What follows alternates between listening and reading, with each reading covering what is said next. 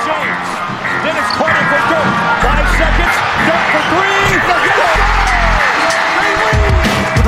Van a a végén Ha battog a spalding, minden nap élmény Blokkok és zsákok, na gyere megmutatom Ez NBA szerelem, keleten, nyugaton Robban a zaj, nincs egyszer a végén Ha battog a spalding, minden nap élmény Blokkok és zsákok, na gyere megmutatom Ez NBA szerelem, keleten, nyugaton Éj jó! Szép jó napot kívánok mindenkinek! Ez itt a Keleten-nyugaton podcast, amelyben elérkeztünk a konferencia döntők bevezetéséhez, kielemzéséhez. Én Rédai Gábor vagyok, az első, aki segítségemre van, az pedig az a személy, akivel mindig is együtt podcastelek, ez Zukály Zoltán. Szia! Szia Gábor, akivel majdnem mindig együtt podcastelsz, mert azért volt kivétel. De tényleg egy alkalom. Na hát. Igen, egy alkalom, én is úgy emlékszem. Örülök, hogy itt lehetek. És uh, aki most segítségünkre lesz még, az egyző szakértőnk Gedei Tibor. Szia Tibi! Köszönöm szépen a felkonferálást, és én is nagyon örülök, hogy itt lehetek. Szia Tibi, örülök, hogy itt vagy. És a... Mindenki örül. Ó, hát mindenki örül, hogy ne örülne, mert hogy végül is azért eljutottunk, csak eljutottunk addig a matchupig, amit szinte a döntőnek is nevezhetünk, de ne azzal kezdjünk, hanem szerintem kezdjünk keleten, ugyanis a Boston Celtics is nagyon örül, hogy itt lehet szerintem. Igazából már mi is nagyjából majdnem az összes párharcban azt mondtuk, hogy ki fognak kapni már a Bucks ellen is, ugye ott csak Zoli mondta, hogy tovább jutnak, aztán, aztán talán a Fili eleme egyikünk sem mondta, hogy tovább jutnak. Nálam ott is tovább jutottak. Igen, akkor Zoli konstans bízott a Bostonba, és hát ez be is jött, de hát most egy másik kategória következik, azt mondhatjuk, mert hogy LeBronéknak a támadása a Raptors elleni 4-0 alkalmával már úgy nézett ki, mint ahogy azt el lehet ott várni, és gyakorlatilag azt mondhatjuk, hogy az a támadó gépezet, ami tavaly volt, az nagyjából vissza is tért, úgyhogy nem lesz könnyű dolga még ennek a nagyon jól védekező Bostonnak sem. Min múlhat Zoli szerinted ez a párosítás? Hogyha egy faktort kell kiemelnem a Celtics védekezését, be kell bizonyítaniuk azt, hogy a tavalyi évhez képest tényleg jelentősen előrelépett ez, ez a védelem, és konzisztensen a legjobb játékosok ellen is képes extra teljesítmény nyújtani. Ugye említetted a Cavs-nek elképesztő támadójátékát, jól emlékszem Gergő statisztikára ilyen 130-as offenzív ratinget hoztak le, talán nem a párharc minden meccsén, de legalábbis egy bizonyos line amiben ugye ott volt Corver, Love, LeBron, segíts ki volt még abban a superline benne? Hát én azt gyanítom, hogy akkor George Hill lehetett. Igen, George Hill volt a negyedik, és volt még valaki. Arra nem esküdnék meg, de ez a négyes biztos, hogy ott volt abban a legjobb line Viszont, és ezt, ezt pedig tőle tudom, ezt a statisztikát, onnan emlékszem rá, hogy a Raptorsnak bár top 5-ös védekezése volt, ha jól emlékszem, a legjobb csapatok ellen nagyon nem ment a védekezés, ezt meg tudod erősíteni, ugye? Igen, igen, igen, a legjobb csapatokat nem tudta levédeni a Raptors. És ezt valljuk be, ezt láttuk ebben a párharcban is, úgyhogy nagyon kíváncsi leszek, hogy melyik, melyik az igaz. A, a Celtics védekezése kiváló, vagy a Cavs offenzívája tényleg elérte ezt az elit szintet, és most meg konzisztensen ezt fogják tudni hozni, vagy az is lehet nyilván, és akkor kapnak valószínűleg a legjobb párharcot, hogyha mind a kettő igaz lenne. Tibi, neked mi az, ami, amit mindenképpen kiemelnél előre is ebből a párharcból? Én Davis emelném ki leginkább ebből a párharcból, mert ö, szerintem talentben a Boston ö, nem feltétlenül, sőt biztos, hogy nincs ott, mint a, mint a Toronto, viszont olyan edzőhibákat, amiket kézi elkövetett, olyanokat szerintem meg most nem fogunk látni. És és egy abszolút kivaxolt tökéletes rendszer ellen láthatjuk szerintem a, a, a, a Clevelandi támadójátékot most, amire nagyon-nagyon-nagyon kíváncsi vagyok, hogy, hogy erre hogy fognak reagálni. Szerintem a Celticsnek megvannak azok a védőjátékosai, akik ha megfogni nem is, de, de lassítani tudják majd James-t, és kíváncsi vagyok, hogy ennek mi lesz majd a, a, a következménye, illetve, illetve lávon se lesz most olyan olyan mismatch rengeteg szerintem, mint amit az előző párharcban láttunk. Úgyhogy ha a Celtics valamibe belekapaszkodhat, akkor talán ez. Hagy vitatkozzak rögtön akkor, tehát hogy kifejezetten kerestem azt, hogy ki lehet a jó védő Bostonban, és inkább, inkább, hogy úgy mondjam, azt tudnám mondani, hogy esetleg tudnak Jameson rotálni, de ugye Brown eddig nagyon-nagyon nem tud védekezni Jameson, az összes párharcukon ez látszott, tehát még akkor is, hogyha rámondanád klasszikusan azt, hogy ő talán elég erős és mozgékony is, ő, ő, ő nem. Tehát ez, ez eddig kiderült. Tatum nyilvánvalóan megenné őt James, és a a, a messze a legjobb opció Ogeleje, csak az a probléma, hogy még mondjuk Ananubit el lehetett volna játszatni, hogyha Casey van olyan okos, amilyen nem volt, akár 40 percig is, mert a mást nem legalább az üres triplát bedobja, ugye Ogelejénél ez sincs meg, és nem tudom, hogy például emiatt a támadást mennyire kell beáldozni. Szerintem nagyon, tehát vele együtt azért nem fog úgy működni támadásba a Boston, tehát ez kapásból nekem egy ö, ilyen kezdő probléma, hogy nem igaz szerintem, hogy a Bostonnak megvannak az emberei Jamesre. Ö, Smart nemes egyszerűséggel túl kicsi, pedig neki meg lenne az erő is talán, ö, de, de hát azért fizikai korlátok is vannak, tehát lehet, hogy inkább talán az a stratégia lenne az üdvözítő, hogy rotálod az embereket Jameson, amit rengeteg edző próbált, és körülbelül ugyanakkor a sikerre jön be, mint hogyha van egy jó védőt, kivéve ha az Kawai, mert talán ő volt az egyetlen, aki, aki tényleg konkrétan le tudta őt lassítani. Na de Gábor, nem olvastad, hogy Leonard után a Celticsben játszik a leges legjobb védő LeBron az egész ligában? Mai hír, vagy azt hiszem tegnap esti talán. Na, erre kíváncsi vagyok. Marcus Morris nyilatkozta le oh, saját magáról. Not bad, not bad. Mondjuk neki Ká- egyébként... Kawai Leonard után ő a leges legjobb védő Jamesre. Aha. Ilyen, ilyen szájtépés után nagyon kíváncsi leszek arra is, hogy egyetlen ő mennyit, mert ez egyébként zseniás lenne, hogyha Stevens rá se rakná nagyon Jamesre, és már meg, megőrizné, meg, megóvná őt ettől a szenvedéstől, az is nagyon vicces lenne, de nyilván az is nagyon vicces lenne, hogyha rárakná, és LeBronnak a szemei hát felvillanyozódnának, és, és egyből nyomná az ájzót, mert szerintem túl lassú hozzá Markus, tehát nem létezik, hogy meg tudja fogni. Igen, ebben egyetértek. Nyilván azt kell elérnie valahol a Bostonnak, amit már több csapat megpróbált, és az Indiánának több meccsre sikerült is, hogy James középtávolikat, vagy esetleg pull-up triplákat dobjon. Csak az a probléma, hogy ahhoz a szériához képest nagy különbség, hogy nagyon belemelegettek a shooterek, tehát azért itt nem csak arról van szó, hogy az Indiana de megfogta lavot a Raptors meg de nem, hanem azért Love egyértelműen emelt a szinten, és szerintem ezt elmondhatjuk Korvérékről is. Ez viszont a Bostonnak nagy erőssége, ez gyorsan hozzá hozzátenném, hogy viszont ugye ők is azért a perimétert tudják védeni, arra nagyon alkalmas a játékos keret. Igen, és miért Tibi, Tibinek visszaadjuk a szót, gyorsan megjegyezném, hogy ez abból is látszódott, hogy itt egy olyan körülmény volt, aminek nem feltétlenül volt köze a Raptorshoz lábnál, hogy az első meccs azt hiszem itt is pocsékra sikeredett, vagy talán az első kettő, ami még szoros is lett, és aztán egyszer csak elkezdte bedobálni hihetetlen ütemben a tripláit, és onnantól kezdve vált tulajdonképpen lefutotta a párharc, bár ugye még utána becsúszott egy szoros meccs is, de e-, ebből is számomra egyértelműen az következik, hogy, hogy itt lábnak kellett keresztül mennie valamin, amin ő keresztül ment, és most már meglepne, hogyha nagyon-nagyon pocsék lenne. Lehet, hogy egyszerűen csak az az új sérülés a bal kezében egy ideig zavarta. Lehet, igen. Hozzáteszem, hogy gyorsan az, az is meglepne, hogyha annyira jó lenne, mint a Raptors volt. Tibi? Nem nagyon akarok vitatkozni ö, azzal, hogy Brown mennyire megfelelő Jamesre, vagy, vagy nem megfelelő, de, de a két párharcot nézve, nekem egyébként iTestre Bogdanovics védekezése tetszett messze a legjobban, amit amúgy nagyon sokszor ki is emeltem, és, és papíron egyébként ő se kéne, hogy jó védő legyen Jamesre. És nyilván megfogni nem lehet, egyetlen egy dolgot lehet vele csinálni, úgy eltalálni a védekezésbe a, a, a távolságokat, hogy step back jumperekre is, jumperekre is nehéz, nehéz dobásokra késztessék, amiket egyébként most nagyon jó százalékkal be is Ennél többet James ellen nem lehet tenni. És én a, a bostoni védőket erre érzem, meg a rendszert erre érzem megfelelőnek. Nevethetünk mondjuk Morrison, de, de ő is fel tudja szerintem szívni annyira magát, hogy ideig óráig ezt el tudja érni. Ugye ott van Ogeleje, ott van Brown, és szerintem én nem csodálkoznék, hogy néha Horfordot is megpróbálnák rajta, és ezzel a rotációval megfogni nem lehet, de gyakorlatilag őt senki nem tudja jelenleg megfogni szerintem az NBA-be, de hogyha ezekre a nehéz dobásokra rá tudják venni, és ezeket most esetleg nem dobná gold százalékkal, akkor, akkor lehetne fény ez a út végén.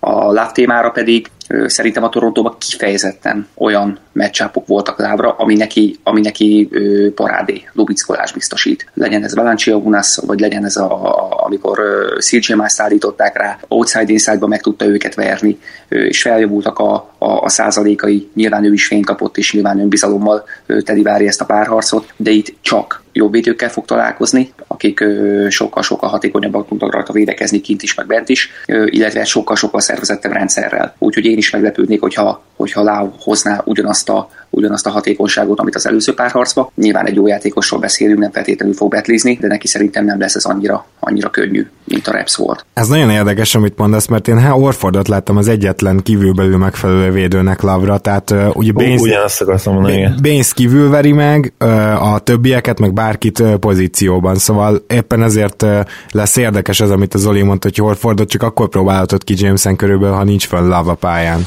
Igen, abszolút egyetértek, Horford szerintem lávon fog kezdeni, viszont Horford szerintem teljesen tudja radírozni. Szinte teljesen. Ő, ő gyakorlatilag annyira jó védekezést mutat be most a playoff alatt. Nyilván egy picit lehet, hogy most homerkedek is, és egy picit amellett beszélek, hogy egy jó párharcot lássunk, főleg azok után, hogy ezt a Boston témán leírtam mind a két párharcba, talent hiányra hivatkozva, és most keresem azokat, a, azokat az érveket, amivel egy picit kompenzálhatok a Celtics szurkolók felé, hogy, hogy mi az, amiben jók lehetnek. Én egyébként állítom, hogy Horford nagyon-nagyon meg fogja lábnak az értékeseríteni, és igen, hogyha, hogyha láv ül, akkor, akkor pedig Jameson is meg lehet akár próbálni. A festéken belül egyetértek, az teljesen egyértelmű, hogy az a matchup ott Love-nak nem jó.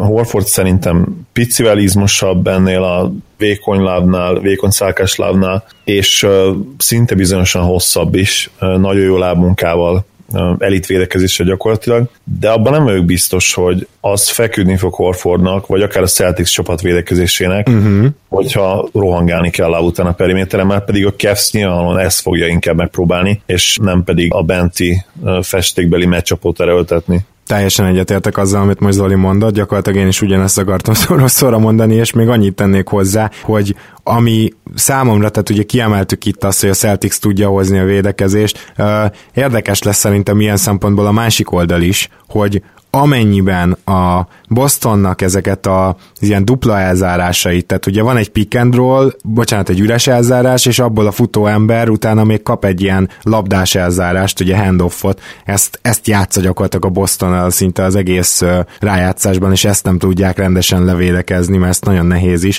Tehát, hogyha erre valamilyen elfogadható megoldást talál a Cleveland, már pedig most már elég nagy minta van arra, hogy hogyan lehetne ezt levédekezni, akkor, akkor a Boston nagy bajban lehet, meg egyáltalán ilyen szempontból a Boston nem engedheti meg magának, hogy a Cleveland megfogja, mert akkor vége van a párharcnak. Tehát, hogy lehet, hogy összességében a Cleveland védekezése az, amit, bocsánat, a Boston védekezése az, amit uh, így nézünk, hogy, hogy majd azzal talán meg lehet fogni valahol a cavs de ha és amennyiben mondjuk a Cavs megfogja egy kicsit is a Bostont, akkor szerintem söprés lesz. Azt én nem gondolom, hogy söprésre van esély. Szeretném azt gondolni, hogy nincs rá esély, de az biztos, hogy, hogy a Cavs védekezésének valamilyen szinten könnyebb dolga kellene, hogy legyen, mint a Raptors ellen volt, és akár ezt még akkor is vállalom ezt a kijelentést, hogyha tudjuk, hogy, hogy a Raptors-ból DeRozan például mondhatjuk, hogy betlizett, míg Valanciunas nem nagyon tudták úgy használni a párharc teljes egészében, hogy, hogy arra kellett volna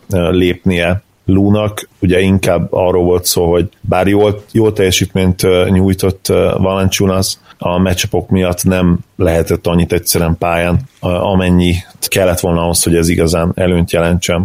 Főleg ugye hosszú távon egy-két meccsen azért ez benne volt, hogy a jobbak voltak, csak győzelem nem lett belőle és ehhez képest a Celtics nagyon jó teljesítményeket kapott Brown-tól és Tatumtól is, általában felváltva. Talán volt egy-két olyan meccsről egyszer is nagyon jól játszottak, de ezt nehéz számomra vizionálni, hogy ők lehozzák ezt a 20 pontos átlagot együtt, mert bocsánat, külön-külön, tehát ugye 40 pont körüli átlagot lehoznak egy konferencia döntőben, már pedig lehet, hogy ezt kellene tőlük, mert azt hiszem, hogy ki kell jelentsük, jelen pillanatban ők a két legtehetségesebb támadó játékos a Celticsnek. Nyilván Brown és Horford között azért lehet vitázni, de az biztos, hogy mindkettejüknek jól kell teljesíteni, tehát hogyha mondjuk nem 20 pont kell Brown-tól, mert el tudom képzelni azt, hogy mondjuk elég tőle egy 16 pont is, de, de annyi bizonyosan kell, és tényleg jól kell játszani kettőjüknek, és erre azért más felkészülni Kev szempontjából, és csapatvédekezés szint, szintjén is talán könnyebb felkészülni, mint a Raptors ellen volt. Aztán lehet, hogy rám a Celtics, és ezzel együtt Stevens, én valahol remélem, hogy ez fog történni. Megmondom hogy nem feltétlenül drukkolok egyik csapatnak se, de, de egy nagyon jó párharc azért az, az ütős lenne. És meg akartam kérdezni egyébként, hogy ti, ti milyen kezdőt tennétek pályára a Celtics helyében, tehát mindenképpen Baines vállalva azt is akár, hogy arra lehet, hogy Lou egyből úgy lép, hogy small bolt küld fel már az elejétől? Szerintem Lou Big garantáltan small bolt küld fel az elejétől, és éppen ezért kénytelen lesz Brad Stevens is elfelejteni baines a kezdőből. Majdnem biztos vagyok benne, mert az, hogy Baines és Horford egyszerre pályán van, és csak egy love, tehát valaki mást is fogni kell magyarán, az problémás lesz a celtics Igen, hát ugye Corver után például nem lehet rohangálni, az teljesen egyértelmű. Hát igen. Se Bainesnek, se Horfordnak, úgyhogy... Tibi? Már pedig a Corver Love kettős ezen a ponton szinte biztos, hogy kezdeni fog. Baines-t is nagyon tartanám pályán, a, a nem tennék kezdőbe is nem is nagyon tartanám pályán, csak hogyha, hogyha Tristan Thompson is ott van. És ugye az új Baines, a Playo Baines, aki a, aki a spacinget is próbálja egy picit segíteni, ugye 47-48%-kal triplázik, bár nem óriási volumennel, gondolok itt arra, hogy ugye 10-11 meccs ment le, még egész jól el is ülhet, és a keménysége meg megvan, hogy Tristannak a lepattanózását levitálja. Egyébként szerintem nem nagyon lehet őt majd itt pályán tartani, nem is feltétlenül kell. Úgyhogy én is small kezdenék a Celtics helyében, és papíron egyetértek azzal, hogy a Clevelandnek sokkal-sokkal-sokkal kellemesebb meccsap a, a, Boston, mint a, mint, a, mint a Raps volt, viszont annyira megváltozott a véleményem a, a playoff elejét nézve, a playoff elejé véleményem annyira megváltozott a celtics kapcsolatban is, és a, és a cleveland kapcsolatban is, hogy most már semmi nem lepődnék meg. Én nem egészen így mondtam, vagy lehet, hogy így hangzott, de nem ezt akartam mondani, hogy, hogy a Celtics jobb matchup a Cavs-nek a védekezés, a Celtics elit védekezése miatt nem mondhatom ezt. Inkább én ezt úgy értettem, hogy csak, csak a támadásra vonatkozott, tehát a Cavs védekezése és a, és a Celtics támadó játék a szempontjából. Í- így gondoltam én is egyébként. Ó, oh, oké, okay, szuper. Abszolút így, hogy a Clevelandnek könnyebb, papíron könnyebb védekezni. Igen, de egyébként ma akkor válaszoljuk meg azt a kérdést is, Tibi, hogy James vajon kit fog fogni, mert azért itt vagy Brown vagy Tatumot kell fogni, és biztos vagyok benne, hogy mind a kettő meg fogja próbálni uh, üres elzárásokból minimum elindul, hogy elindul a gyűrű fele, meg egyikről sem lehet azért olyan igazán lesegíteni, tehát az üres triplát mind a kettő bedobja. Én nem tudom, hogy melyiken fog kezdeni, de én azon se csodálkoznék, hogyha menet közben hébe-hóba, mondjuk, hogyha Rozier fény kap és, és ö, extra formába dob, akkor néha lehet hogy James rá is állítani fogják. Ugye láttuk, hogy ő, ő irányítókat is szokott mostanában fogni ideig óráig, hogy a, hogy a ritmus meg a momentumot kivegye a kezükből. Na jó, mondjuk az egyetlen jó, igazán jó védője James mellett, mert James se igazán extra jó, de, de azért ő még mindig jó, hogyha akar, de az egyetlen igazán jó védője Clevelandnek az pont irányító poszton van, George Hill. Igen, igen, de, de James pedig a, ebbe a play szerintem 3-4 perceken keresztül olyan extra tud védekezésbe hozni, ami legalábbis ájtesztre, amit szerintem nagyon-nagyon kevesen. Uh-huh. És én biztos, hogy azt csinálnám, hogyha valakinek ki akarnám a kezéből venni a, a momentumot, akkor én, én James tenném rá. Mert ő tényleg az önbizalmukat is el tudja venni, és szinte posztól függetlenül. De nyilván Tétumon fog kezdeni, vagy, vagy, vagy Brownon fog kezdeni. Szerintetek milyen lesz a tempó? Mert azért ez nagyon befolyásoló lehet, hogyha belegondolunk, azért itt egy rohanás, az biztos, hogy a Clevelandnek lesz jobb, a, miközben, miközben, hogyha le tudja lassítani a Boston a, a játékot, nem tudom pontosan, ezt hogy tudná elérni a Boston egyébként. Erre mondjuk nem nagyon annyira látom a fegyvereit, de ha le tudja lassítani, akkor meg akár meglepetés eredmények is születhetnek itt a párharc alatt. Mai NBA-ben nagyon nehéz lassítani a, a játékot, főleg nyilván egy olyan Cavs ahol LeBron személyében minden idők egyik legjobb fast break játékosa van, és a széleken olyan dobók várják a paszt, mint Love vagy Corver, vagy J.R. Smith, aki eddig ebben a play ban elképesztően jól játszik, és hát mondanám, hogy lélkalappal, de ugyanakkor meg nem mondom, mert akkor mit csinált az alapszakaszban, tehát végig kumantott a szezon gyakorlatilag, és olyan advanced hozott, hogy hihetetlen, de hát ő is emelt a playoffra, mint hogy az egész Cavs.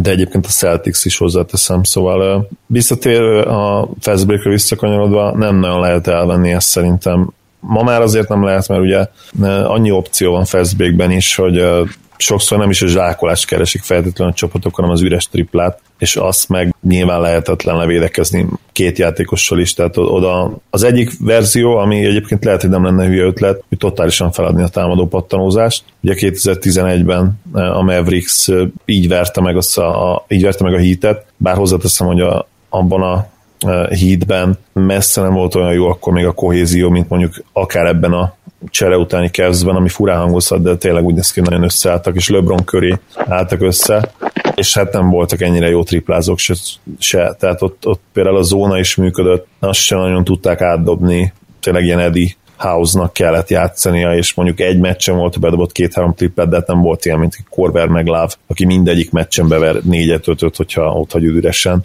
Hát arról még nem is beszélve, hogy még egy George Hill is lassan kezd bemelegedni ilyen szempontból. Igen, ő is, ő is elég triplázó, hát tényleg nehéz, nehéz így megállítani ezt a fastbreak mert annyi opciója van Jamesnek, és hogy az ő kezében a labda, akkor szinte garantáltan meg fogja találni a legjobb megoldást. Tényleg, tényleg ez lett az egyik, hogy feladott teljesen a támadó pattanozást, és három-négy emberrel visszazársz. Hát akkor talán még azt kérdezném, hogy Tibi, neked van-e bármi hozzáfűzni valód még így a párharchoz, ami eszedbe jutott? Mivel ugye a a Celtics az underdog, és nekik kell valami, szerintem legalábbis nekik kell valami váratlant húzni. Én valószínű Ojelejét is kihagynám a kezdődből, is, és megpróbálnék egy, egy, egy nagyon támadásba potens ötössel korver és lábvédekezésbeli ö, gyengeségeire alapozni. Nem nagyon van, nem nagyon van sajnos jobb ötletem, hogy hogy lehetne esetleg őket megverni és jó pár harcra készíteni. Ugye Ojale nagyon jó védőjátékos, viszont rajta el lehet valaki dugni ö, a túloldalt, és szerintem pont ezt nem lehet ö, megengedni. Úgyhogy szűk rotációra számítok a Celtics-től, és, és, és a, a Rosier, Horford, Tatum, Brown, Smart, Morris hatos fog szerintem nagyon-nagyon-nagyon nagyon sokat játszani, és adott esetben Baines sarok triplákra fog építeni a Celtics. És ezt komolyan mondom. Ja, hát benne van, mert mondjuk arra valószínűleg, hát nem tudom hány meccs kell, sőt hány vesztes meccs kell, hogy kimenjen hogy érdemben a Cleveland, tehát igen. Elérkezett az az idő akkor, hogy egy picit megtippeljük a párharcot, akkor ezt kezdeném én. Én azt gondolom, hogy ez a párharc fog meglepetésekkel szolgálni, és 2-4 lesz. Ezt azért mondom, mert nekem meglepetés már a 2-4 is, de a Boston ellen már egyre kevésbé már az ember fogadni. Tudom, hogy ennyi erővel azt is mondhatnám, hogy nyer a Boston, de azt nem látom bennük, mert biztos vagyok benne, hogy a Cavsnek a tűzereje ki fog jönni elégszer ahhoz, hogy ezt a páracot megnyerjék, és abban sem vagyok teljesen biztos, hogy a Boston mindig hatásos tud lenni támadásban. És hogyha tippelnem kéne, akkor az első meccset elviszi a Cleveland, de a másodikat otthon behúzza a Celtics, aztán viszont otthon nyer kettőt a Cleveland, és a Celtics szépít, és így lesz 2-4, ez az én tippem. Zoli? Én is 4-2 tippelek a Cavs-nek, sokat gondolkodtam és vaciláltam, hogy hogy mi legyen. Legelőször inkább még a szívem azt a Celtics-et mondta volna a hét meccsen, de nagyon-nagyon meglepődnék, hogyha nem most jön neki azt tényleg, hogy, hogy támadásban egyszerűen nincs elég fegyver jelen pillanatban. Ha, ha nyernek valahogy, akkor egyértelműen Steven zsenialitása lesz az elsődleges oka, illetve az, hogy Tatum és Brown folytatja ezt a nagyon-nagyon jó játékot, és 17-18 pontot beraknak ilyen 60% körüli TS-sel összesen, akkor ugye együtt ilyen 36-38 pontot. Azt hiszem, hogy ez kell is egyébként tőlük. Ugye Brown eddig nagyon-nagyon jó, ez alatt a playoff alatt 49%-kal a mezőnyben, 41%-kal triplázik 6 kísérlettel, 17 pont. Tatum statjait nem néztem meg, de szerintem is 16 környékén lehet. Picit ő gyengébb hatékonysággal, de mondjuk a második körben is már nagyon jó volt. Tőlük tényleg azt kell, hogy talán még egy szintet lépjenek, és azért 21, illetve 20 kettő vagy maximum 23 évesen Brown lehet, hogy már 23, nehéz ezt vizionálni tőlük. Horford szerintem kevésbé lesz hatékony, mint az eddigi párharcokban. Valamiért Thompson mindig jó játszik ellene, ez a, ez a hustle játék a Thompsonnak abszolút nem fekszik Horfordnak. Ez is szerintem egy fontos faktor lehet, illetve az, hogy a Cavs-nek jelen pillanatban most úgy érzem, hogy sokkal konzisztensebb playoff triplázói vannak, Smith, Corver, Hill és Love személyében, úgyhogy ez is azt gondolom, hogy nagyon fontos faktor lesz. Úgyhogy Cavs hat meccsen, de szerintem az első meccse behúzza egyébként a Celtics, és a másodikat fogja elvinni a Cavs. Tibi? Én is négy kettőt akartam tippelni, és mind a ketten ezt mondtátok, úgyhogy én, én tippelek egy merészet, egy 4-3 Clevelandet, és a hetedik meccsen James Goat teljesítményével fog szerintem a Cleveland tovább jutni. Én abba bízok, hogy Stevens rendszer az meg fogja nagyon-nagyon nehezíteni a Clevelandet, és úgy gondolom, hogy ez a Cleveland nem annyira jó, mint amilyen jó volt az előző párharcba, ahol kisöpörték ugye a Torontót, és mivel ezt a Boston alapjában igen, nem tartom rosszabbnak, mint az Indiánát, ezért úgy gondolom, hogy egy picit hasonló párharc lesz, mint az, ahol ahol az első mérkőzést szerintem is el fogja hozni egyébként a Celtics, és, és a Cleveland pedig, pedig James folyamatosan javuló játékával egyre, egyre jobb lesz, és egyre nehezebb lesz őt tartani. Nem hiszem, hogy Horford teljesítménye romlana. Én inkább Tatum Tatumot nem látom olyannak, aki, aki tudná konzisztensen hozni ezt, amit eddig hozott. Ugye majdnem 19 pontot átlagolt eddig a play Szerintem ő fog egy, egy picit visszaesni, illetve Roziét se látom, hogy, hogy mennyire tudja majd tartani ezt a, ezt a 18 pontot egész jó triplázással inkább ők fognak szerintem visszaesni, ahogy haladunk előre. Minden esetre meglátjuk elég hamar, ugyanis ma, még ma meghallgatjátok remélhetőleg ezt a podcastet így vasárnap, fél tíztől pedig közvetítjük nektek ezt a meccset, hát ugye inkább kommentáljuk, az lenne az idei illő szó, úgyhogy a keleten-nyugaton YouTube-ot érdemes lesz hallgatni, figyelni, és akkor most térjünk át a másik párharcra. Hát ez a másik párharc. Nagyon sokan köztük mi is, ha jól gondolom, azt gondoljuk, hogy ez a valódi döntő, de hát aztán ki tudja, nyilván azért majd keletről is jöhet meglepetés, de amit ez a két csapat tud, azt valószínűleg senki más nem tudja az NBA-ben, és azzal vezetném fel ezt a párarcot, hogy nagyon érdekes volt, meghallgattam Coach Nicknek az elemzését, és hát megerősített bennem pár dolgot, de egy-két új, újat is hozott. Azzal kezdeném, hogy ugye ez a két csapat, még ha teljesen más megközelítéssel is, de ugye úttörői az NBA új hullámának, amely az analitikus támadás gyakorlatilag mondhatjuk így, tehát a legjobb dobások és a legértékesebb dobásokra kialakított támadó helyzeteket próbálta mind a két csapat más-más úton erőltetni.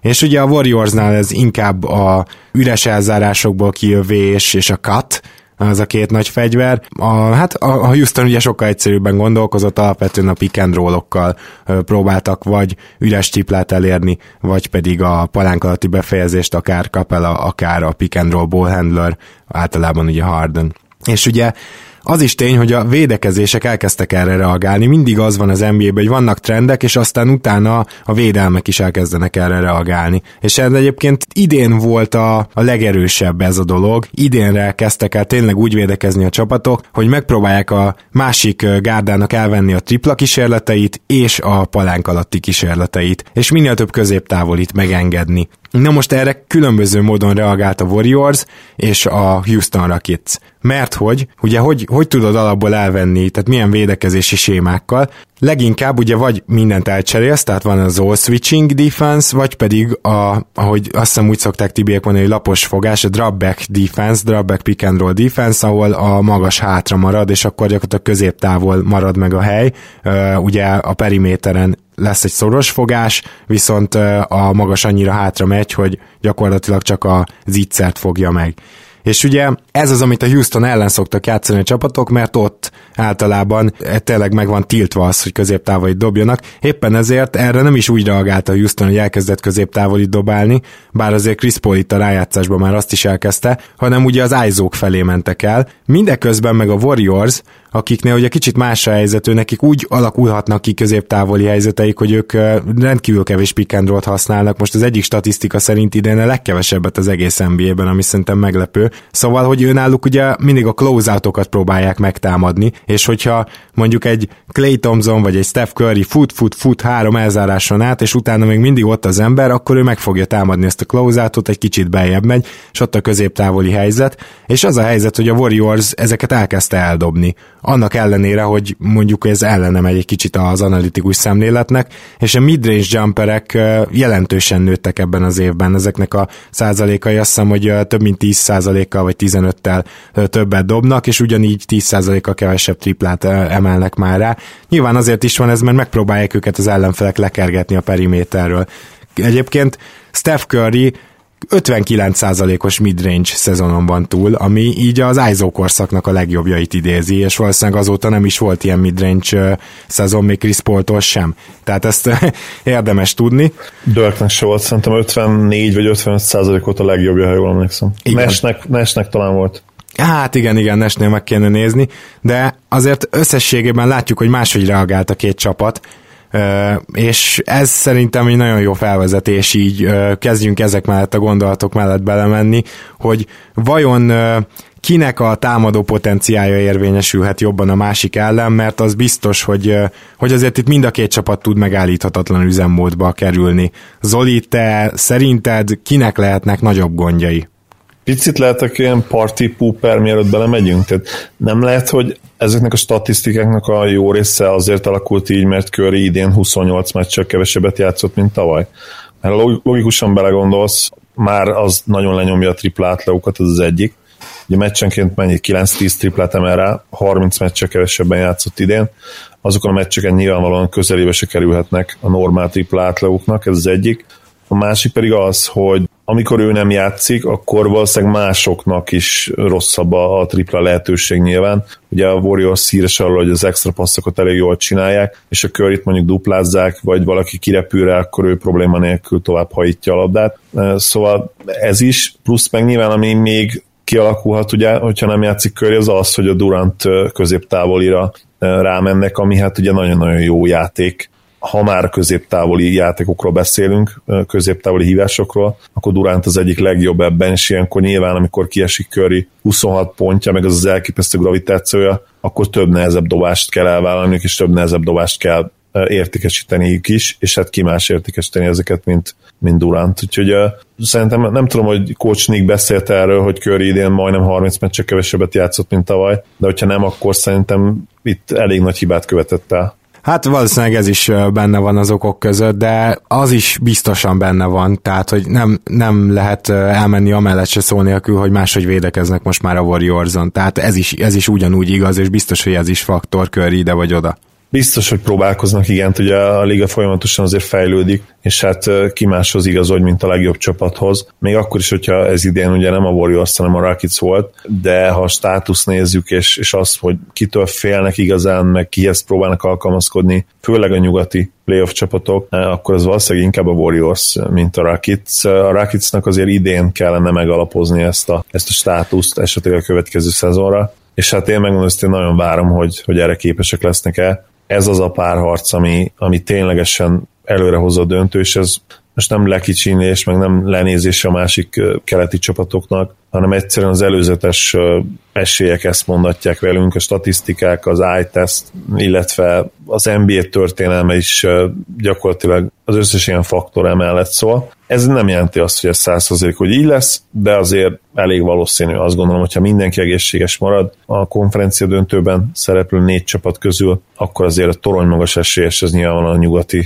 gigász lesz és abban teljesen egyetértek, hogy a Rocketsnál van, a, lehet, hogy ezt nem mondtad ki, de azt hiszem, hogy te is egyetértesz majd ezzel, hogy a Rocketsnál van egyértelműen a bizonyítási kényszer, a Rocketson van, és nekik kell megpróbálni kitalálni valamit a Warriors elképesztő csapatjátéka ellen. Mert azt gondolom, hogy a, hogy a harcosok nyerhetnek itt nagyon sokféleképpen meccseket, majd úgy is, hogy ha 110 pont felett dob mind a két csapat, az is szerintem inkább nekik áll. Ugye volt egy statisztikai cikk a napokban, hogy mindenki másnál több ilyen futást, runt tudnak összehozni meccseken belül, és mindenki másnál több 10 plusz pontos runjuk is van, meg azt hiszem 17 nullás runból is nekik van a legtöbb, tehát senki más nem tud olyan gyorsan és olyan ellenállhatatlanul szintet lépni meccsem elő, mint ők, és nagyon-nagyon kíváncsi leszek arra, hogy ez a Rockets egyébként meglepően jó védekezését milyen feladat elé fogja állítani, mert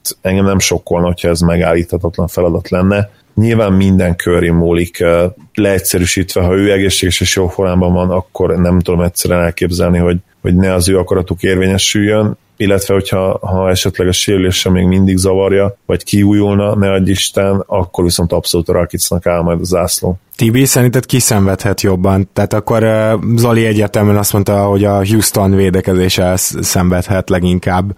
Ugye ezt mondhatjuk, Zoli? Igen, egyértelműen. Plusz tényleg azt érzem, hogy hiába statisztikailag sokkal jobb csapat voltak az alapszakaszban, rajtuk van nagyobb teher.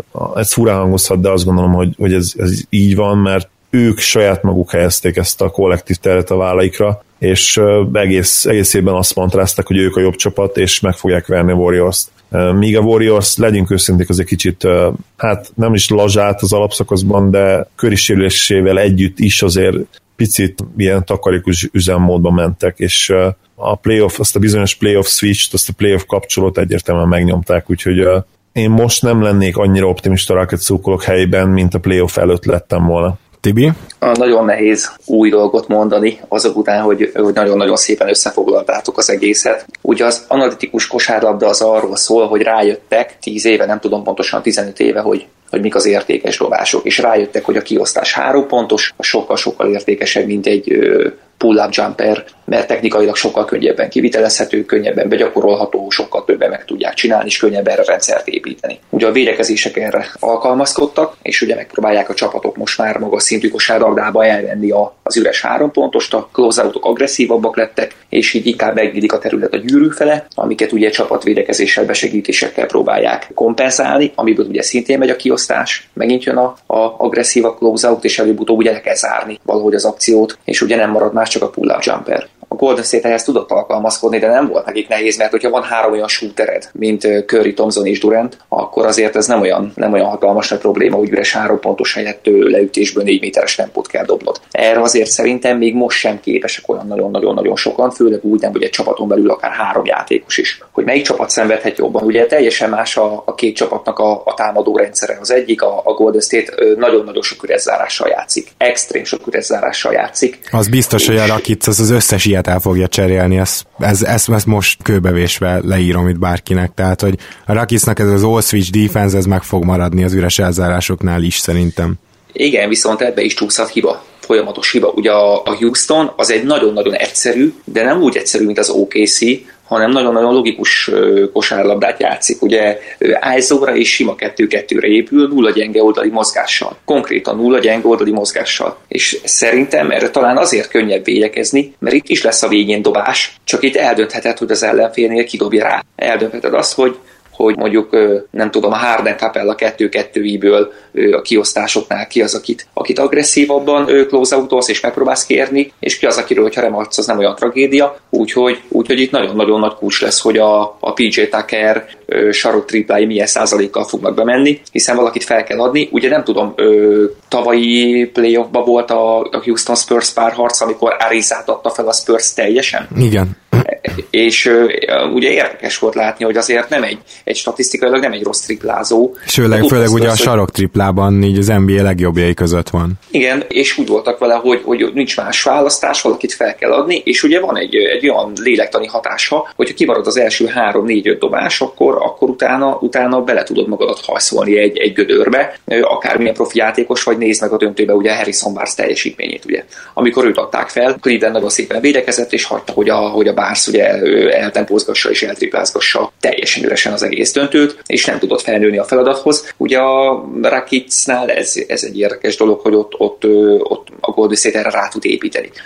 Visszafele én ezt nem látom, mert oké, okay, hogy, hogy all switch van, de az all switchba is csúszhat hiba, az all switchnál is vannak ütközések, sokkal fizikálisabb védekezés kell oda is, sokkal könnyebben alakulnak ki viszmeccsek, és alapjából véve a, deadline upot sokkal komplexebbnek tartom, sokkal nehezebben megfoghatónak tartom, és, és a Houstonnak sokkal többet kell majd párharc alatt adjusztálni, amire, hogy, hogy edzői fronton képesek lesznek, vagy nem, az majd ugye nyilván kiderül. Úgyhogy még hogyha, még hogyha elvileg külső szemmel azt látjuk, hogy mind a két csapat rengeteg három pontos dobrát, teljesen más a két rendszer. Ég és föld a kettő. Hát bizony. Hiszen ugye az egyik a legtöbb blokkal játszik az NBA-be, és a legtöbb passzal, a másik meg konkrétan a legkevesebb blokkal és a legkevesebb passzal, és hogyha a kettő-kettőt is ISO-nak nevezzük, és nevezhetjük szerintem, hiszen az egy kétemberes izoláció gyakorlatilag. Meg, meg bocsánat, so, sokszor ugye a kettő, kettő játékok is arra mennek rá, hogy egy hard, Harden ISO tudjanak csinálni a megfelelő általuk kijelölt védő ellen. Így van. Abszolút, abszolút, abszolút. Houston gyakorlatilag egy, egy abszolút ájzóra építő csapat. Csak ezt annyira modernet csinálják, és annyira szépen van a keret felépítve ehhez, hogy ez jelenleg az NBA szerintem második legjobb csapata. Ami szerintem kérdés lesz, és faktor lesz, hogy Gordon tud-e valamit abból mutatni, amit az alakszakaszban láttunk tőle, ha nem, és folytatja ezt a 30% körüli triplázást és 40% alatti field goalozást, akkor szerintem a Houston nagyon nagy bajban van. És ami még engem aggasztana, a Rocket szókolóként, és erről beszéltünk már, mi így együtt is, meg ugye egyébként élő alatt is, hogy a, a Rocket tényleg nem egy elit triplázó csapat, ami furán hangozhat, mert ugye messze a legtöbb triplát ők dobják rá, illetve lehet, hogy nem messze, hogy azt hiszem 37-et is valamelyik csapat még rá, rámol meccsenként, ugye ők 40 felett vannak. De mondjuk az NBA De... átlaghoz képest tényleg nem túlzás az, hogy messze. Igen, meg azt hiszem, hogy a play maradt csapatok közül is ugye messze, mert ha minden igaz, a Cavs lehet második helyen valahol, szerintem ők se dobnak. Hát valószínűleg a Nets lesz a második, ugye ők játszák még ezt a nagyon durva. De most, a, most a play maradt ja, csapatok. igen, akkor, akkor gyanítom, hogy igen. igen. Viszont ehhez képest ugye ez a 35,1 százalékkal dobálja dobálják őket, ami lényegesen elmarad, azt hiszem mind a Cavs, mind pedig a a Warriors százalékaitól. Lehet, hogy a Cavs-től nem, mert ugye a csere előtt messze nem dobálták olyan jól a triplákat, jól emlékszem, de mondjuk a jelenlegi line-uphoz képest azt gondolom, ezt kijelentetjük, hogy a Rakic ötösében sokkal több a, a fluktuáció ebből a szempontból is. Nem, nyilván a kísérlet szempontjából nem, mert azt tudjuk, hogy minden meccsen rá fognak dobni egy rohadi, rohadi triplát, de az, hogy, hogy milyen százalékat tudja bedobni, ott nagyon nagy szórás lesz, és ezt mondtam Tibinek, amikor volt egy kis szünet, hogy azt nehezen tudom elképzelni, hogyha megint benne lesz két, egy-két olyan meccs, amikor ilyen 30% alatt dobja a Rakic triplát, hogy azokat a mérkőzéseket meg tudják majd nyerni. Mert annyira fontos a mai NBA-ben a tripla, és annyira fontos lesz ebben a meccsben is a tripla, hogy ha, ha megint jelentkezik ez a, ez a tényleg ilyen kilengő teljesítmény tőlük ez a, ez a fluktuáció, akkor hát arra rá fog menni a meccs, mert szinte bizonyos, hogy akkor egy, azon a, ezeken a mérkőzéseken egy ilyen 12-15, akár 16 ponttal is megverik őket a tripla vonalon túlról, ami egyszerűen nem fog beleférni, én azt gondolom. És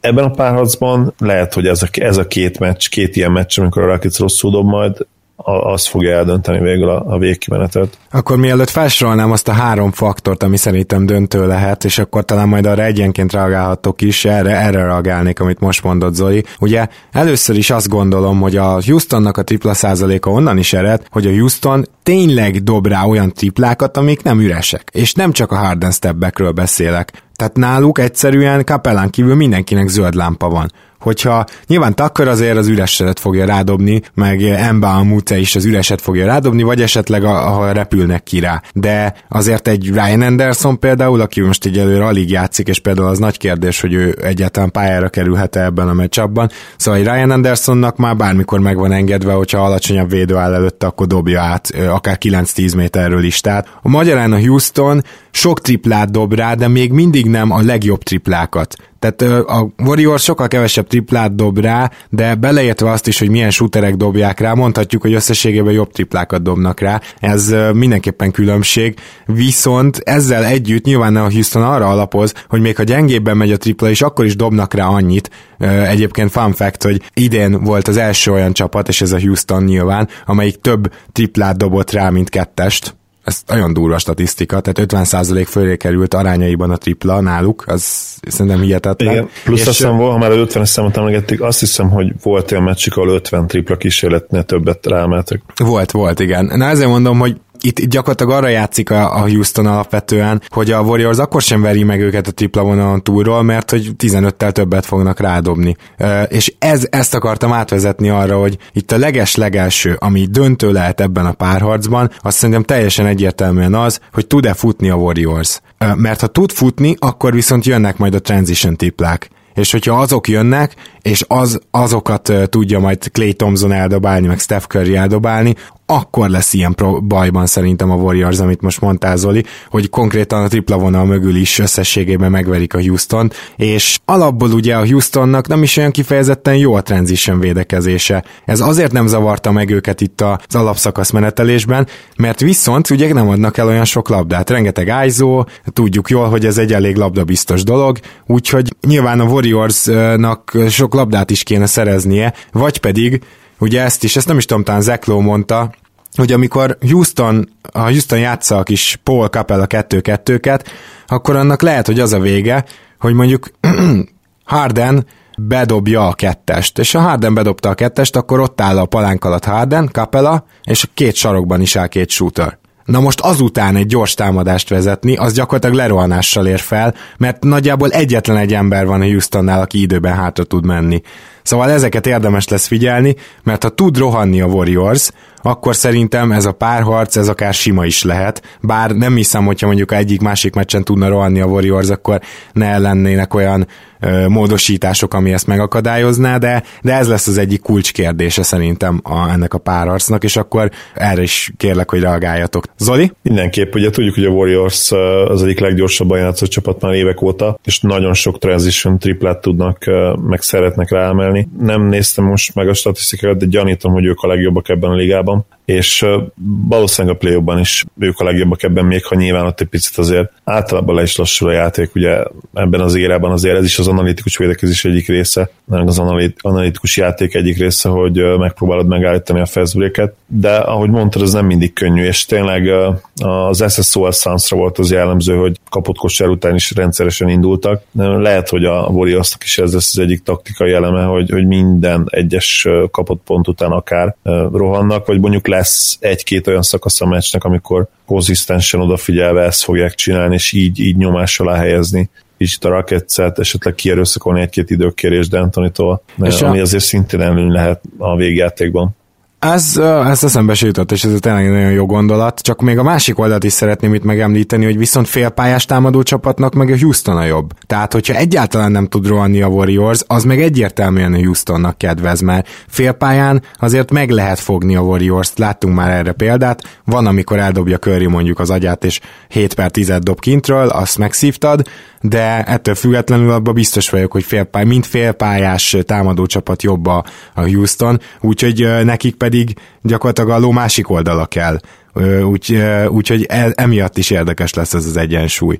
Tibi, esetleg valami reakció? Hát az, hogy a Golden State-et félpályán meg lehet fogni, szerintem, hogy a Green ilyen formában van, akkor, akkor, akkor ez a tézis nem feltétlenül állja meg a helyét. Ugye ő egy picit, az alapszakaszban voltak olyan időszakok, amikor tényleg kicsit kevésbé volt fizikális és kicsit gyengébbnek tűnt, viszont a play szerintem eddig szenzációs.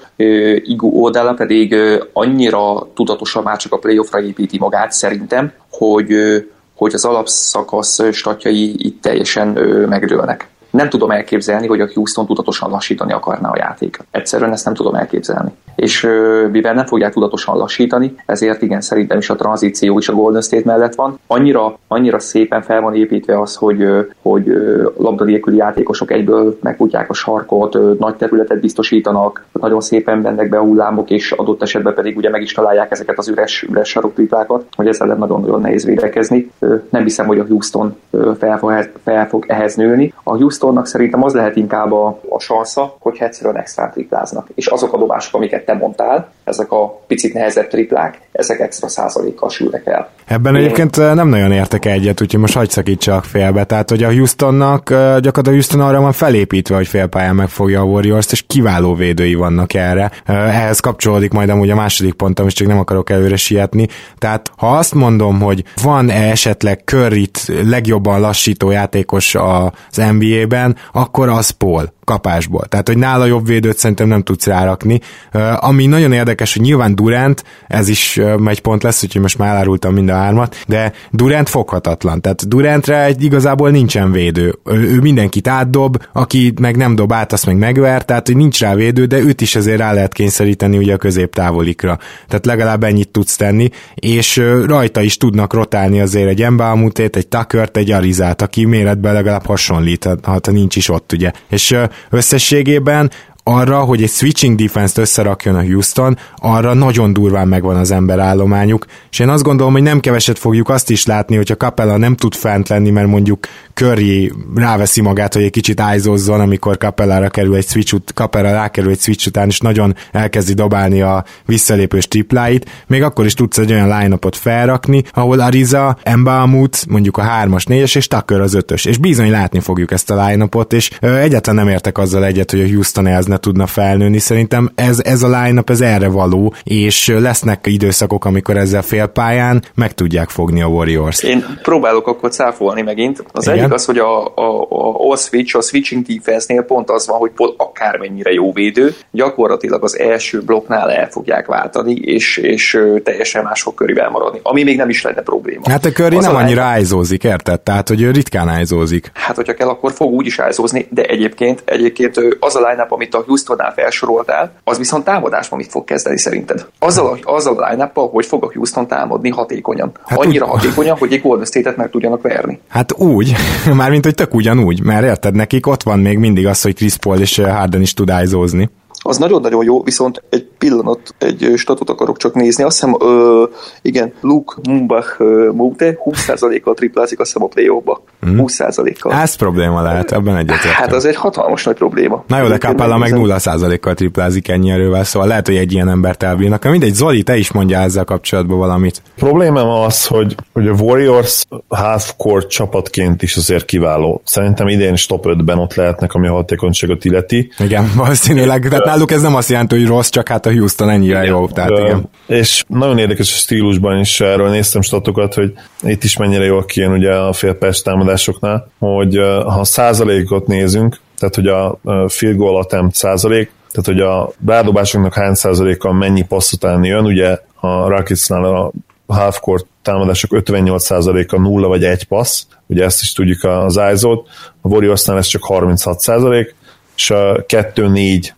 százaléknál, bocsánat, 2-4 passznál pedig ugye a Warriorsnál 53 százalék, a Rocketsnál 38 százalék, és 5 vagy annál több passz, az csak 4 százalék a Rocketsnál, és 11 százalék, tehát majdnem a triplája ennek a Warriorsnál. És e- ezek a profilok, úgymond passzoló profilok, ezek a hatékonyságot nem feltétlenül tük, tükrözik, mint ahogy tudjuk, tehát mind a kettő csapat elit gyakorlatilag. Még, még a pick and roll is beszélünk, amit ugye Warriors nem játszik ugye sokat, míg a, míg a Rakic gyakorlatilag csak azt nyomja, ugye elsők a ligában hogyha a pick and roll számát nézzük. A Warriors meg ugye a 30 erről is beszéltünk, de mégis mind a kettő szuper hatékony offensz, ugye egy és első és másodikok voltak, gyakorlatilag azt hiszem Warriors nyert végül, de hogyha egyetlen egy dobással többet bedob, azt hiszem a Rockets az alapszakasz során, akkor ők nyerték volna meg a, támadó hatékonyságot. Azt hiszem ezt is te, te mondtad, hogy valahol olvastam. Nem, ez a kezdőötös cikkben volt Kezdő szerintem ma benne. Volt, igen. Köszönjük akkor alma máterünknek, bár nem, mert ugye nem náluk kezdtünk, de mindegy. Szóval nagyon, nagyon érdekes tényleg ez, és lövésem sincs, hogy, hogy melyik, melyik stílus nyerhet itt, ugye szokták mondani, hogy van ez a, hogy is van az örök mozgó és az elmozdíthatatlan tárgy, ugye ez a... Ah, a perpetuum mobile. És a, igen, a immovable object, igen, ugye, igen. hogy melyik fog nyerni, most így egymásnak feszülnek. Nagyon érdekes ez tényleg, tippelni se tudnék azt, azt illetően, hogy melyik edzőnek lehet abból a szempontból nehezebb dolga, hogy, hogy a saját stílusát el kell, hogy hagyja. Ha, tipp, ha mégis tippelnem kéne, mert miért ne, akkor talán D'Antonit mondanám, mert azt gondolom, hogy, hogy a Warriors játéka stabilabb lehet, ugye régebb óta együtt vannak, talán egy picivel még jobb is a kohézió, a Dentoni féle csapat, az idei pedig azért merőben más, még akár a tavalyhoz képest is, úgyhogy nagyon kíváncsi várom ezt a részét is, az edzők csatáját. A második faktor a tökéletes átvezetés, azt gondolom, hogy a védekezésbeli meccsapoknál könnyen lehet, hogy elindul majd egy idő után ebben a párharcban egy ilyen, hogy le kell vadászni a mismatcheket. És hogyha ezt megnézed, akkor folyamatosan támadni fogják Curryt. Kérdés, hogy el tudja kerülni azt a Warriors, hogy Curry rákerüljön Porra vagy Hardenre, mert mert ott abban a pillanatban indulni fog befelé a gyűrű alá, bármelyiküknél is van a labda. És hát emiatt pedig először is azzal kezdeném, hogy biztos vagyok benne, hogy a deadline napot kell kezdetni már az első meccsen. Tehát itt nagyon nem fog beférni az, hogy most itt pályán van Luni, vagy pályán van ö, akár Meggi, akár Pacsulia, tehát ez lehetetlen. És, és ö, levennéd Kapelát válaszként? Mert én megmondom hogy nem biztos, hogy levenném. Ugye annyira jól mozog a pick and ellen, hogy ha én látnám azt, hogy kör felnyomja a def én azt mondanám, hogy figyelj Clint, életed lehetősége, menjél be és pusztíts. Ugye az és... a kérdés, hogy hányszor kerül majd Capella a switchek után körire, mert szerintem neki az az igazán rossz matchup, mert lehet, hogy mondjuk egy Clay Thompson nem olyan gyors, vagy egy... Emlékszel Tristanra, hogy szerintem annyira jó meg tudja Capella is oldani most ezt, nem? Lehet, hogy mondjuk Tristan Thompson talán hogyha ugye vertikálisan nem is, de lehet, hogy laterálisan kicsit gyorsabb, Igen. az a Thompson hozzáteszem pár évvel ezelőtti. Igen. Most, most is egész jó fizikai állapotban egyébként, úgyhogy lehet, hogy egy döntőben meg kiderülne, hogy még most olyan rossz. Nem tudom. Igen, mondjuk ott nyilván switch, switch veszély van elég erőteljesen, de, de lehet, hogy én megpróbálom azért kapalát, mert annyira domináns eddig ebben a play hogy nehéz lenne őt kivenni, mert csak emiatt is a kezdőből. Viszont ugyanakkor meg ugye ott a probléma, hogyha behagyod, és, és mondjuk nem hozod le időben, akkor arra könnyen rámehet csak erre az egy faktor egy meccs, és akkor lehet, hogy az egész párharc is megy onnan a kukába. Tibi, még azt is megkérdezném itt tőled, hogy az viszont mindenképpen igaz, hogy mondjuk a, hogyha cserélni kell, akkor a Warriors lesz nagyobb gondban, nem? Mert a Houstonnak azért ott van a, a padon egy Embaumut, meg egy Gordon. Lehet, hogy pont mind a ketten egy kicsit gyengélkednek, de a Warriors pedig kit fog behozni majd Livingston, szóval, hogy ott, ott szerintem így nagyobb problémák lehetnek, vagy te hogy látod így a Warriors line-up variációit? Hát Houston cserepadja sokkal jobban tetszik. Szerintem egy egy Ryan Henderson, hogyha mondjuk a másik oldalt játszana, akkor sokkal nagyobb szerepet is kaphatna. Itt meg ugye a play 10 perc körül átlagol. Hogy körít mennyire lehet eldugni, az nagyon-nagyon érdekes lesz. Két megoldást tudok elképzelni. Az egyik, hogy, hogy kör húz egy olyat, hogy adott esetben Moutén vagy esetleg Árizán próbálja meg pihentetni, hiszen nem jellemző a Houstonra, hogy ezeket a mismatcheket ugye pozícióba próbálják ki használni, és, és a kettő-kettőket, meg az állzó kettő-kettőket feladják, és, és rendszert meghazudtolva a körét megpróbálják a palánk alatt megverni. Vagy... Igen, és bocsánat, hogy közölkeltek, hogy egy Ariza középtávoli az, az az egyik olyan play, amit garantáltan bármikor aláírna a Warriors, és ez mondjuk Currynek tényleg csak azt kell csinálnia, hogy, hogy nagyon közel védekezik Arizához, és figyel hogy ne faltoljon. Egyik lába rajta a tripla vonalon tényleg teljesen kiszorítja, hogyha onnan rá akarja Ariza elmenni a triplet, akkor hajrá, hogyha nem, akkor meg onnan még akár turnover veszély is van, úgyhogy igen, ez, ez nem biztos, hogy egy rossz taktika lenne. Ha esetleg PJ Tuckeren akarnák eldugni, az kevésbé tetszene. Őt láttam azért már, már kisebbeken izmozni, pozíciózni, abból passzolni, vagy zicserig befejezni. Vagy a másik, hogy, hogy rajta hagyják Pólon, és mm, Moutén és Arizán pedig túl segítenek, és feladják az ő kinti dobásukat, akkor ugye Paul kicsit kisebb pressz kap, viszont, viszont erősebb besegítés fog kapni. Szerintem ezt meg lehet oldani. Egy, egyébként, bocs, még, megint közel, hogy én nem vagyok abban biztos, hogy Curry matchup védekezésben Polnak annyira jó támadásban, mert lábra, sebességre nagyon jó Curry, és én azt gondolom, hogy Paul pont nem az a típus, hogy át tudja dobni, mert nem is, de nem az, aki 6-7 triplát rá fog dobni, illetve az ő triplái azok általában ilyen okosan elengedett triplák, és nem arról van szó, hogy pull-up, ő elég kevés pull-up triplát dob szerintem, Szóval Curry szerintem meglep, meglepően jó lehet védekezésben Paul ellen, de majd meglátjuk. Szerintem nem feltétlenül az a kérdés, hogy, hogy Curry mennyire jó vagy rossz, hanem hogy például Thompson mennyivel jobb. Igen.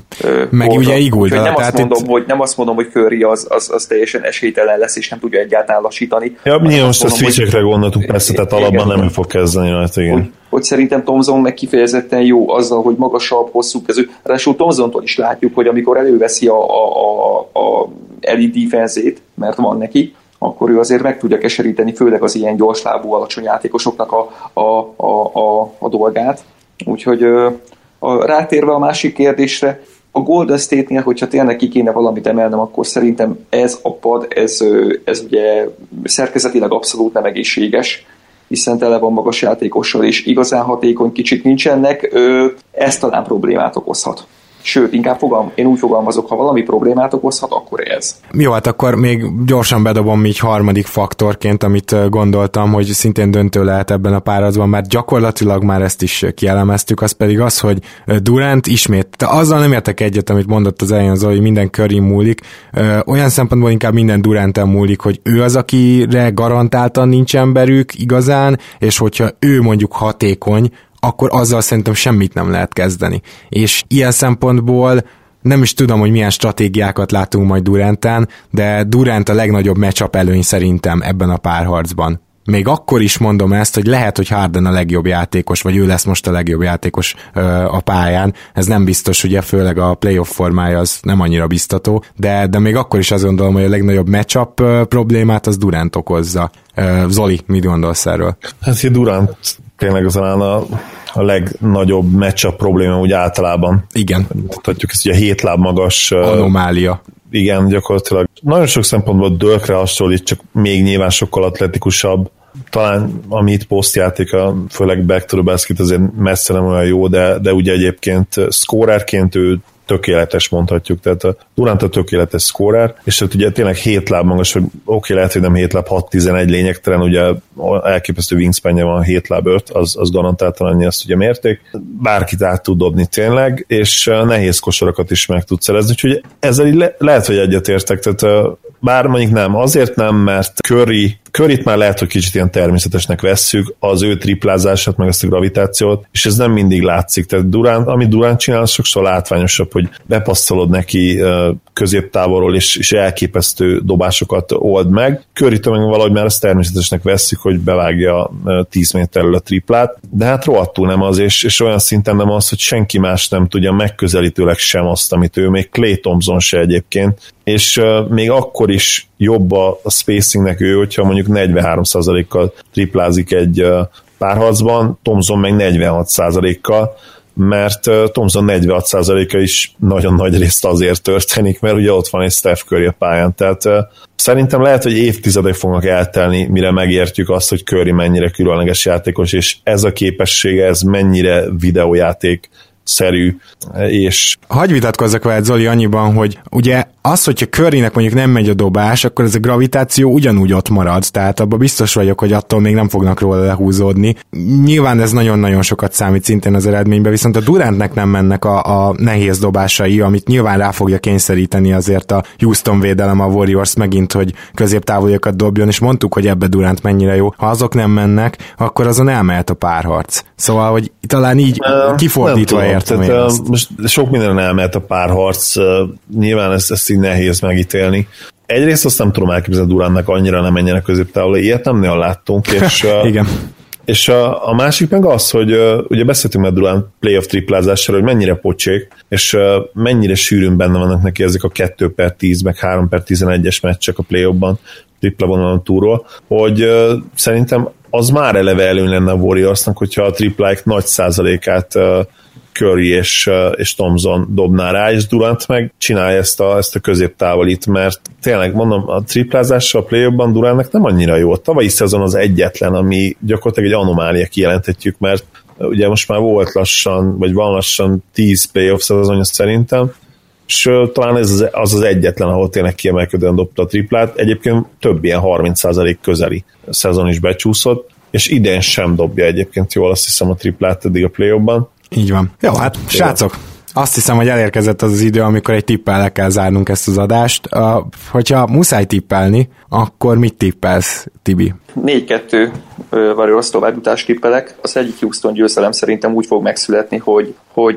majdnem, hogy blowout lesz, és a Golden State szerintem fel fogja adni, a Rakic mindent be fog dobni, és, és extrém, extrém statisztikát fog hozni három pontoson kívül, illetve szerintem egy szorosabb végjátékba is egyet el fog hozni a Houston, de szerintem a Golden State összességében dominálni fogja a párharcot, szemtesztre is, és, és, és statisztikailag is. Úgyhogy én 4-2 Golden State továbbjutást mondok. Zali? Szemi játékában Rakicot tippeltem, de azóta totálisan megváltoztattam a véleményem. A, ugye azóta kiderült, hogy a Warriors védekezésben fejebb kapcsolt az alapszakaszhoz képest, úgyhogy uh, én most azt mondom, hogy, hogy Warriors 5 meccsen, de remélem, hogy nem lesz igazam, és remélem, hogy 7 meccses lesz a párharc. Ó, uh, ez azért, mert én megpróbálnék valami más tippelni, hát én is 2-4-et mondanék úgy magamtól, de, de ha már 7 meccses lesz a párharc, akkor viszont Houston továbbjutást tippelnék, úgyhogy akkor szóljon egy ilyen tipp is, 4-3 Houston. és jó, jó Isten tenni, mert ugye a Game 7-öket azt hiszem 80%-ban vagy 79%-ban nyeri a hazai csapat, úgyhogy ott egyértelműen már a Rakic lenne esélyes, azt gondolom. Így van. Mi, meg, mi pedig azt reméljük, hogy, hogy esélyes az is, hogy ti meg most meghallgatjátok vasárnap ezt az adást, de hogyha nem, akkor hétfőn, akkor már az egyik meccsel kapcsolatban sokkal többet tudtok talán, mint amit mi itt felsoroltunk. Minden esetre este jelentkezünk, vagy hogyha már hétfőn kedden hallgattok minket, akkor figyeljétek a keleten-nyugaton oldalt mindenképp, mert hogyha lesznek élő közvetítések, azt ott jelezzük, és természetesen jövő héten is jövünk podcasttel. Köszönöm szépen, Tibi, hogy itt voltál. Nagyon szépen köszönöm a meghívást, és külön örülök, hogy, hogy nem egyezett mindenbe a véleményünk. Így sokkal izgalmasabb lesz majd követni a, a, az eseményeket. Abszolút. Én is köszönöm, hogy itt voltál, Tibi. Zoli, én pedig neked köszönöm ismételt közreműködésedet. Mindenkinek köszönöm mindent néző hallgatóinak is, hogy velünk tartottak. Sziasztok! Így is van. Sziasztok! Sziasztok! Ha más podcastekre is kíváncsi vagy, hallgassd meg a Béton műsor ajánlóját. El tudod képzelni, hogy a podcastet, amit éppen most hallgattál, fél év múlva már a mesterséges intelligencia generálja? Mi sem. De ha érdekel, eljötte már a gépek lázadása. Hallgass bele az Embertelen podcastbe. Orsós Lajos vagyok, a műsor házigazdája. Egyelőre még élőben. Egyelőre. Fedezzük fel együtt, hogyan ismerkedik, randizik, mesél és vitatkozik Betty és Péter, két teljesen mesterséges intelligencia. Lajos, a podcast címét mond még egyszer, Léci. Oké. Okay. Embertelen podcast. Ez a műsor a Béton közösség tagja.